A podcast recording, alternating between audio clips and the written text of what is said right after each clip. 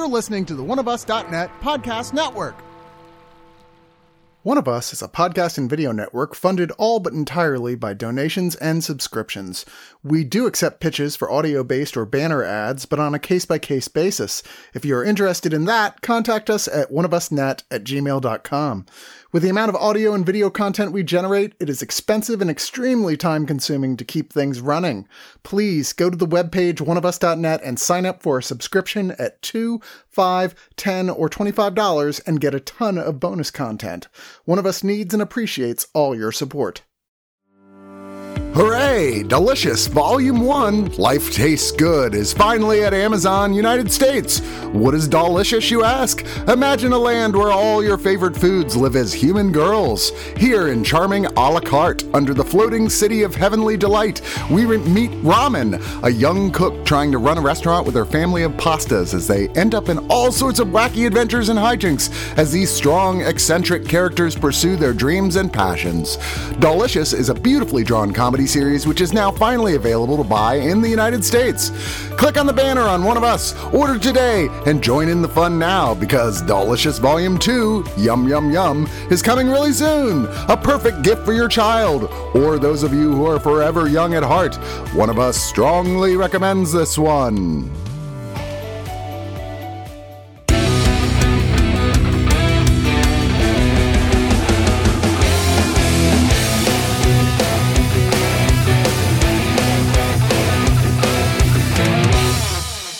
Everybody. Welcome to the Screener Squad. Uh, today, uh, we're getting a little holy. You know, I think we all agree. Yeah, hol- thank God, because you know what? Y'all need Jesus. Jesus. to be frank. And and and what better way to get into the spirit than watching season three of The Righteous Gemstones? Uh, truly one of my favorite shows that is on TV right now Preach. yeah, like Danny McBride. I don't know, man. Like I like his writing style. I like the people he casts in these uh, HBO shows. Although I still have to see uh, Vice Principals. I haven't seen either. I heard it's really good. Imagine, imagine this show, but less sacrilegious. Oh, okay, sweet. So probably not to be as interesting. No, um, no, um, John. I mean, of course, also John Goodman. You know, the the, the man, the myth, the legend. Uh, one of my favorite character actors, the great John Goodman. Last season, uh, it ended with them opening up that resort. Can't remember. Was that in Florida? Um, if I Something remember like correctly, that. I, I think it was off of the Caribbean or something like that. Yeah. And then Uncle Baby Billy got a job singing at this new resort. Dr. Gemstone officially stepped down and let the kids take lead essentially. But now this season, there's a, a power dynamic because, you know, the kids, Jesse, Kelvin, and Judy are always at each other's throats, giving each other shit and trying to one up each other. They're very egotistical. They're very materialistic. Yeah, and, and I mean it's very par for the course. Where I, I, I know Mike, you were talking earlier about uh, a family member being uh, super evangelical. Like they're they're. I grew up Catholic, so we got So our did I. whole other. I'm fucking so thing. Yeah, yeah. No, thank you. I appreciate it. I, I went to Catholic school from preschool to fourth grade. I grew up. I grew up Mexican Catholic. Uh, it might not be the same, but I feel you. Yeah, No. dad, dad was Catholic. Mom was like I don't know, evangelical. I I don't really know what branch it was. Uh, Whatever, whatever church makes, whatever uh, branch makes you go to church for like three hours and speak in tongues. Oof. Yeah, I definitely went to church enough as a kid to not like it, but I didn't have to go as much. I don't think I had to go as much as you guys did. Oh yeah, but no, I I definitely mean, again, Catholic church was not into it. Turn you to it quick. I bet. Oh yeah, as soon as I become a billionaire, I'm gonna demolish that building. I'll help you if you need help. well, evangelicals are a little bit different, and not only are the evangelicals in the show, but they're uh, prosperity gospel preachers, which means that you know basically they're like, hey, uh, if you don't give us your money to the church, you're not going to have like your dividends up in heaven. Like, unless you pay out here, you're going to be poor in heaven. Which no, is no, you don't understand. You don't understand. You have to. You, they will hold your money for you, and w- when you ascend, and they ascend, they give it back to you. And What's the also, you'll, you'll never rate? have illness, you never have financial strifes ever again. And if you have financial strifes, just keep giving them your money, you know, and and it'll all magically work itself out. You're like real scummy, but we got a lot of evangelicals like that who are like, I need to have a private plane. There's huge examples of like misappropriation of funds, like uh, Joel Olstein. Joel Osteen, Bob Tilton, Pat Robertson. That one guy who was th- really threatening to that anchor or that news reporter that one time wagging his finger in their face. He was like, I'll sue you if you say I did this. Or Be gone, Satan. whatever the hell his name was. But but like th- their whole shtick is give us your money. We're gonna make up bullshit uh, and try to sell you stuff, and you know it- it's basically just give money to the church. For Catholics, it was you know give us your money and tithings, and you know we'll we'll forgive all your sins. When they go back in time. It's around 2000 when Y2K was about to happen and everybody was freaking out and they sold a bunch of like Y2K prep stuff and it, It's, it's pissed a lot off of. It's not like what Alex Jones would uh, would be peddling. The it's like a, a doomsday bucket, basically. Yes. Yeah, yeah. yeah. And it like it, don't get me wrong, they've been doing this shit for years. Like this isn't a new thing. It's just this season I think was really trying to uh, uh accent like how these churches can have scandals like this and still come out rosy the other side because you know this is a flashback to 2000 we're dealing with a show that's taking place in the now when they're all rich and fine and you know besides like the problems they make of their own they're pretty good. Did they de-age John Goodman for those scenes? I can't remember. Yes. Oh yeah, they did. They did that last season too. I, I can't remember if they did it the first season. They must have done it the first season as well. Because and that's the thing too. They, they would do some flashbacks here and there, but they always do one episode that takes place in the past. Yeah. Yeah. And, and it, it's cool because it gets their mom that is dead in the present, but she was always like the equalizer in the family. So it's nice to have her around. And she's the sister of uh, baby Uncle Billy. And Dr. Gemstone, uh, Onan, uh, his wife are genuinely good people. I mean, they, they, they do truly mean well. And you know, like we, we, talk a lot about like religious wackos. There are really good Christians out there, and, I, and they do appear to be at least well intentioned. It just that you know, um, wealth got in the way. I mean, with, with fame comes wealth, and they let that cloud their um, their ways a little bit. And it really got to their kids' heads because like they were pretty much born with a silver spoon in their mouth, and they go, "Oh, well, we, we run this this church. We're famous televangelists, whatever, and, and and we run this massive mega church. We can kind of do whatever the hell we want, and it doesn't matter. you know, that's why like they're into all the things that they're into, and and and speak the way they do. And in the flashbacks, you get a real insight to like who they were and how they got to that point. And yeah, the kids were really spoiled, but like the the the, the gemstone parents, John Goodman and uh, I forget the name of the actress, but they, they were truly well intentioned and were in there for the love of the game, basically, uh, while the kids are there for the love of the money. Yeah, and I've just I've I don't know what what I like about this show so much, and just I I- feel like it's it's really like Danny. It's it's like it feels like a culmination of everything that Danny McBride has ever done in like the best way possible. Like he always loves to tackle these like very conservative, over the top, like uh, religious characters who like always front as if they have morals and they have this strong character, but obviously they they don't at all. And it's just it's just perfect. It's I, I it's just perfect for comedy. And like I, I know we were talking about the whole like megachurch like Joel Osteen thing um, earlier, and I, I just feel like it's it's just it's just the perfect setup for just insanely like dark comedic antics because of how ridiculous it already is. Like it already seems it just seems fake like even the stuff in real life because it's it's just so ridiculous um, and I, I feel like they just do such a good job of like amping that up and um, i- i- in this show and especially in this season Well, ever since the first season, they always drew a line with the characters. Like, they're not great people, but like, they're not evil. Like, Danny McBride will do a bunch of drugs, but he's not going to cheat on his wife. Uh, Judy's a rapist, but you know, she's trying. She's trying to better herself. and you know, the young, uh, what's the youngest one's name? Kelvin.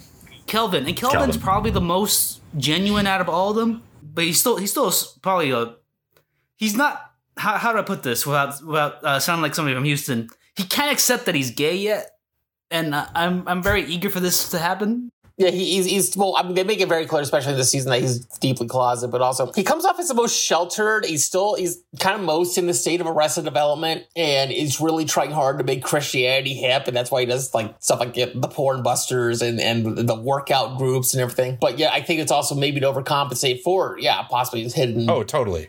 I mean, I don't I didn't really pick it up so much as from him as I did from Keith. I, I figured Keith was definitely big time closeted, And and he hangs out as he hangs out outside of sex shops, quote unquote, to shame people. yeah, I liked how they they actually brought uh, on the flashback episode they brought Amber in because up up until this point it's basically just been the family, but then you know Amber's been there basically from the beginning, and her and Judy having like their tiff at first, but then they have a relationship that comes into play later uh, on the last episode, and I don't know there was a lot of good character arcs.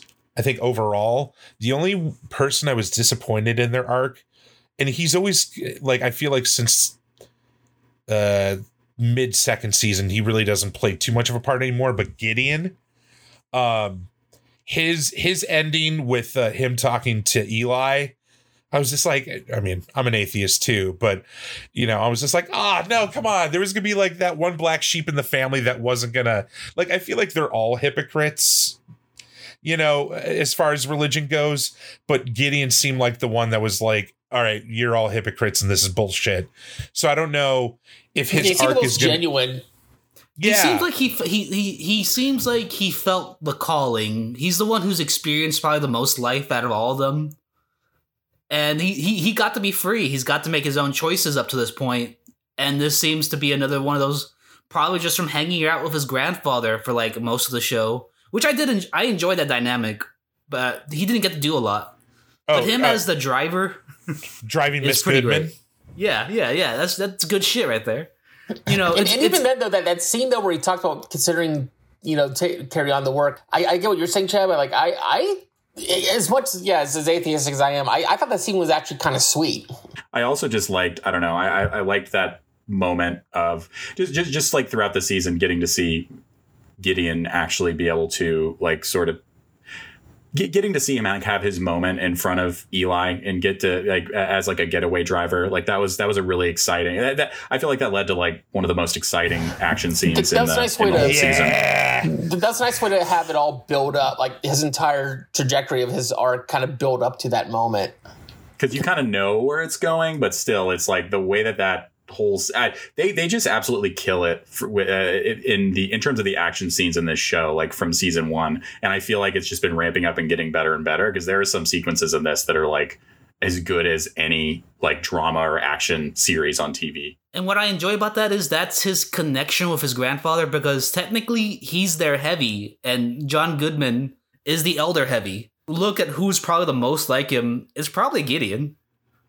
Yeah, well, and, and that's the thing. Like, I don't know. I, I saw his arc at the end there being like, okay, is he doing this because he's starting to believe? Because up until this point, he really hasn't been. Or is he doing this because he sees the game? That could potentially ruin his character for me. Just a little bit. Like, I, I'm not saying, like, oh, it ruins the show. And, uh, but I don't but- know if it's that because he's already rich. Like the other the other ones never felt that the- his parents or his uncle and aunt they never felt that calling because they already had like the good life.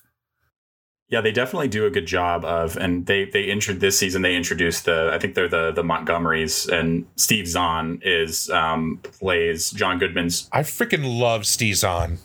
Oh, he was so good in this. What, I don't think that was, I- I, don't I think that was Steve Zahn because I thought I looked it up and it was somebody else. No, it's else. Steve Zahn. Is it Steve Zahn? I know it's Steve Mm-hmm. Zahn when I see a Steve Zahn.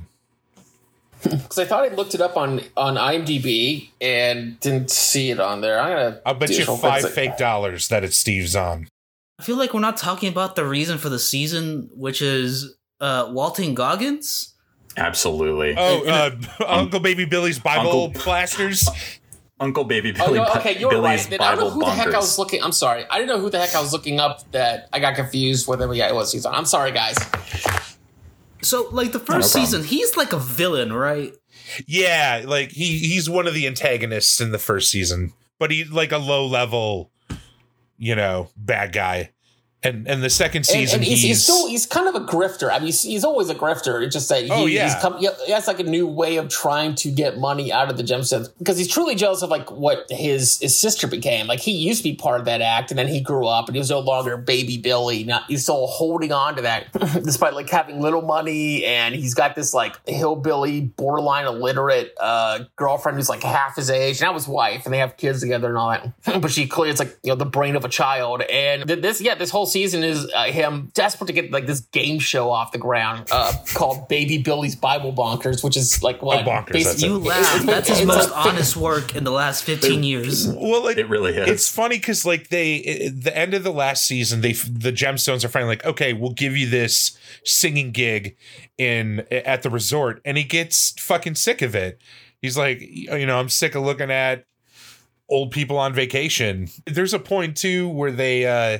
hologram the mom to try to Oof. boost their ratings essentially because their ratings are tanking because eli's gone and That's an interesting point. Um, th- this was a really good season, and uh, you know, one thing I want to touch on also that ending really comes out of nowhere. Like that, I I, I was watching. I thinking, man, uh, I think Paul Thomas Anderson's going to sue somebody. It is just such a batshit crazy ending, and I wonder what it's going to mean for the long term. This was a really good season. It was a really solid season. I really liked all the you know like the evolution of the characters and like all their little story arcs about like uh, uh, uh Judy and her infidelity, um, her um, her husband kind of finding um, discovering an, an inner like I, I don't want to say masculine because that, that's that's reductive and stupid, but like finding this other side to him that he didn't know was there and assertive, he, being much more assertive and um and and um trying to do what he thinks is right with his marriage that's falling apart, and the whole arc with like the the the, the cult, the, like the terrorist cult or whatever with Steve Zahn is very engaging and watching like the the uh the, the brothers kind of work through that in their heads. And I don't know I thought it was just a very very good season. And I think also like the the, the, the epilogue to it was oddly kind of sweet. Like these are very flawed characters. That's what makes it such an interesting show. And it, it is basically like yeah it's it's basically Sopranos without evangelicals. And I don't know how it's gonna go further. If this was like the final season I would have been more than fine with it. It would have been a very interesting note to go out on. Um